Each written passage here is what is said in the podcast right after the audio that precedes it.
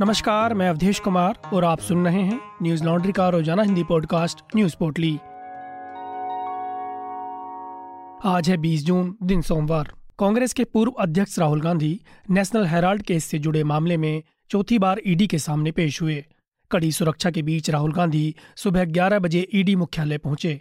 आज उनके साथ उनकी बहन प्रियंका गांधी भी मौजूद थीं। पिछले सप्ताह सोमवार, मंगलवार और बुधवार को लगातार तीन दिनों तक ईडी ने राहुल गांधी से पूछताछ की थी। तीस घंटों से अधिक समय तक चली पूछताछ में राहुल गांधी से धन शोधन रोकथाम अधिनियम या पीएमएलए के तहत पूछताछ की गई थी। ईडी ने उन्हें शुक्रवार को फिर से पेश होने के लिए कहा था, लेकिन अपनी माँ सोनिया गांधी के बीमार होने के कारण राहुल गांधी ने ईडी के जाँच अधिकारी से पूछताछ में छूट देने की मांग की थी। ईडी ने उनका अनुरोध मानते हुए उन्हें सोमवार को बुलाया था। बता दें कि कांग्रेस अध्यक्ष सोनिया गांधी को कोविड के बाद हुई स्वास्थ्य संबंधी समस्याओं के चलते दिल्ली के सर गंगाराम अस्पताल में भर्ती कराया गया है।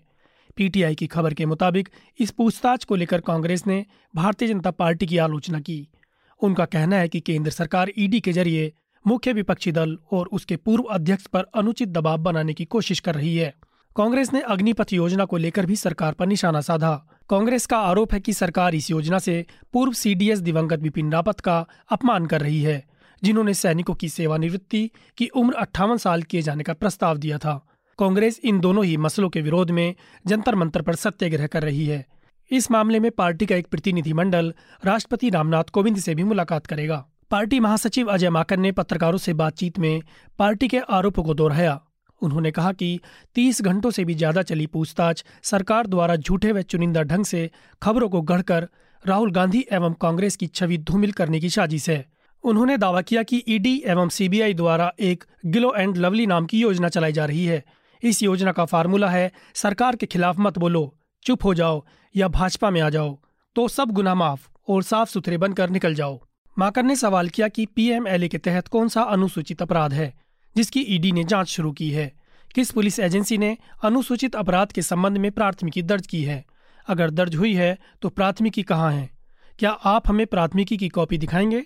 क्या आप जानते हैं कि अनुसूचित अपराध और एफआईआर के बिना ईडी के पास पीएमएलए के तहत जाँच शुरू करने का कोई अधिकार नहीं है?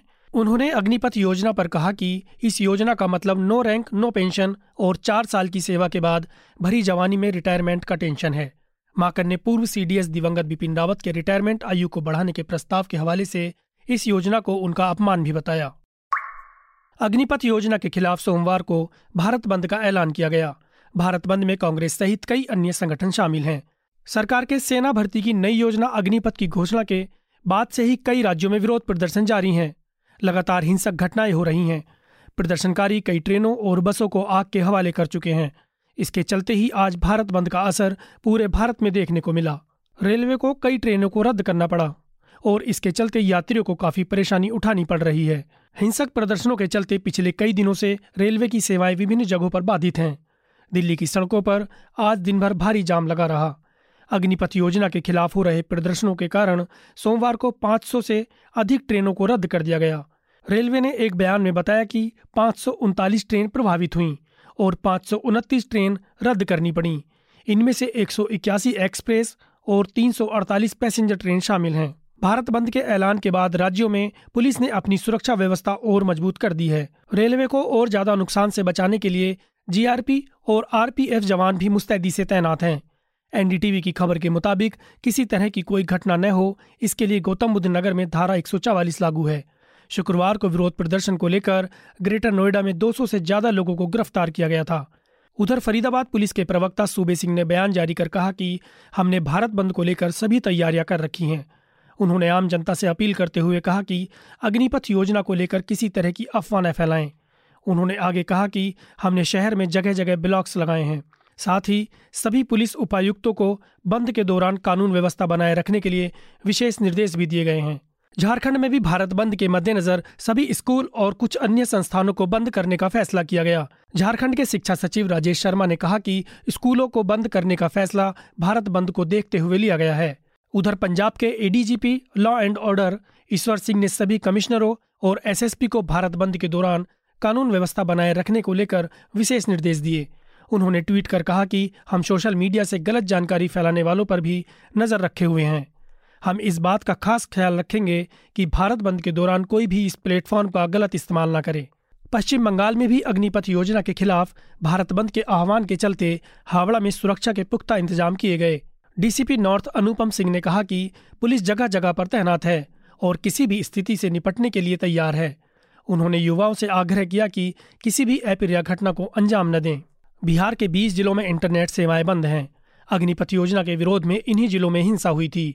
वहीं इसके चलते सीएम नीतीश कुमार ने आज का जनता दरबार भी रद्द कर दिया। खबरों के मुताबिक, विरोध के चलते अकेले बिहार में रेलवे की 700 करोड़ रुपए की संपत्ति का नुकसान हुआ है। दिल्ली एनसीआर में प्रदर्शन की आशंका को देखते हुए पुलिस प्रशासन अलर्ट है। सोशल मीडिया पर खास नज़र रखी जा रही है।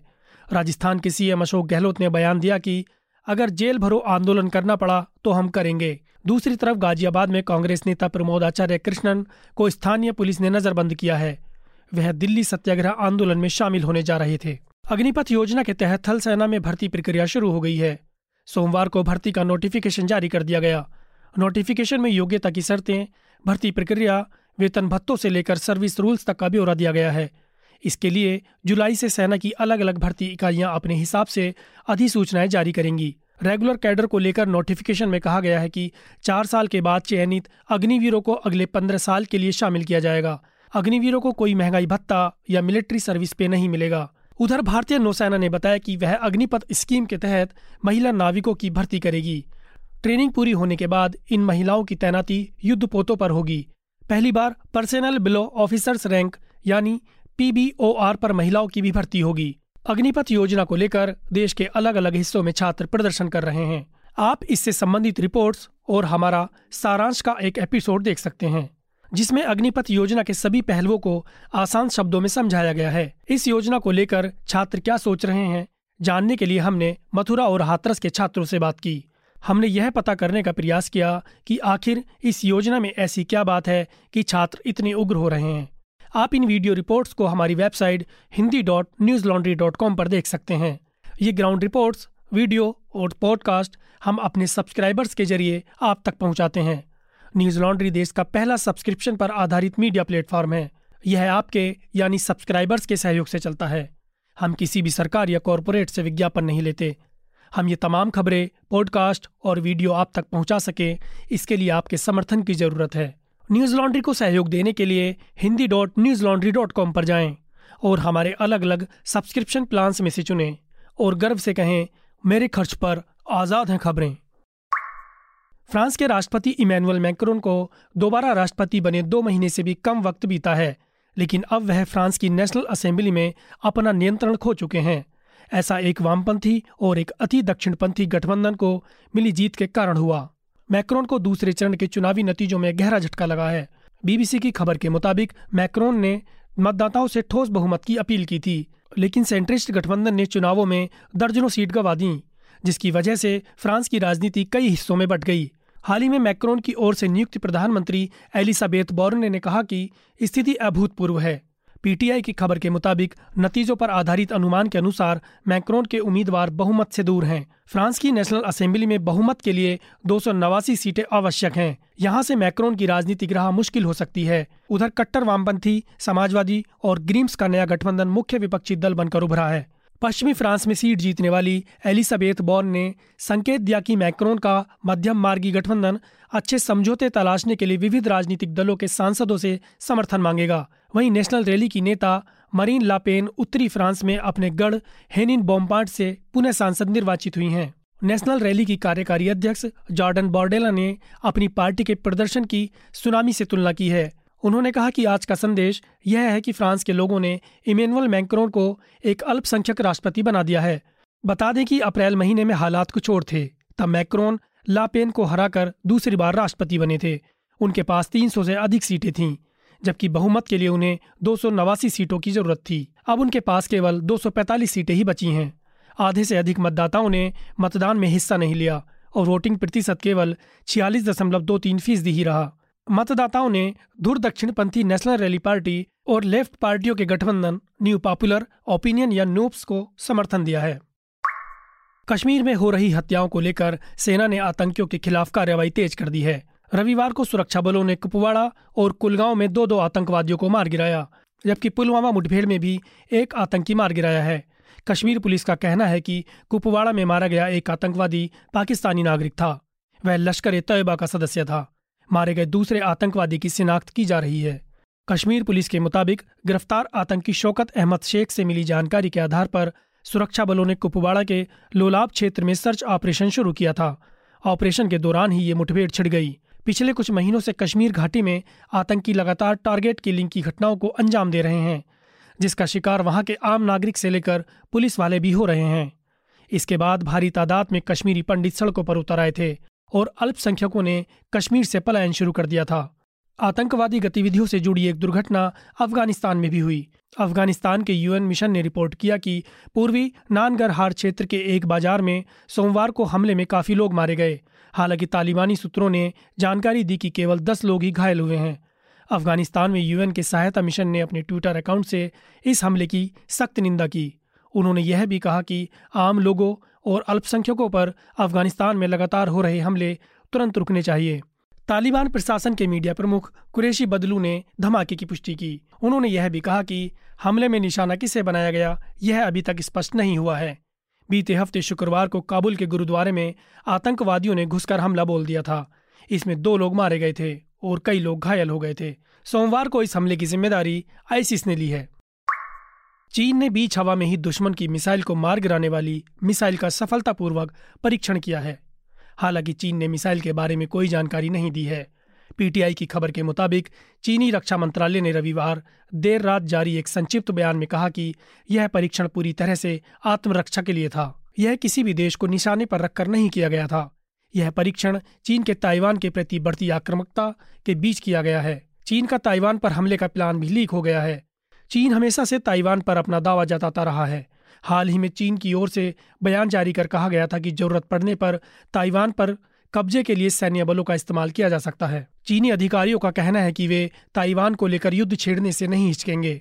वहीं हाल ही में अमेरिकी राष्ट्रपति जो बाइडेन ने बयान दिया था कि ताइवान को लेकर संघर्ष की स्थिति में अमेरिका हस्तक्षेप कर सकता है। अमेरिका ताइवान के लिए हथियारों का मुख्य सप्लायर है। और उस पर मंडराते खतरे को गंभीरता से लेने के लिए नीतिगत रूप से बाध्य है। चीन, यूक्रेन, रूस युद्ध में रूस का समर्थन कर रहा है। हालाँकि चीन ने रूस को रक्षा संबंधी सहयोग नहीं दिया है। चीन का दक्षिण चीन सागर के कुछ हिस्सों को लेकर फिलीपींस, वियतनाम और अन्य देशों से भी विवाद है। चीन की सरकार के मुखपत्र ग्लोबल टाइम्स ने चीनी विशेषज्ञों के हवाले से दावा किया कि इन सफल परीक्षणों से चीन की एंटी बैलिस्टिक मिसाइल क्षमता ज़्यादा विश्वसनीय हो गई है। इससे चीन को अब कोई देश परमाणु हमले की धमकी देकर ब्लैकमेल नहीं कर सकेगा। ग्लोबल टाइम्स के हवाले से नवभारत टाइम्स ने लिखा है कि चीन के विशेषज्ञों ने यह भी कहा कि अब दुनिया में हाइपरसोनिक मिसाइलें आ रही हैं। ऐसे में मिसाइल को आखिरी चरण में मार गिराना अब बहुत मुश्किल हो गया है।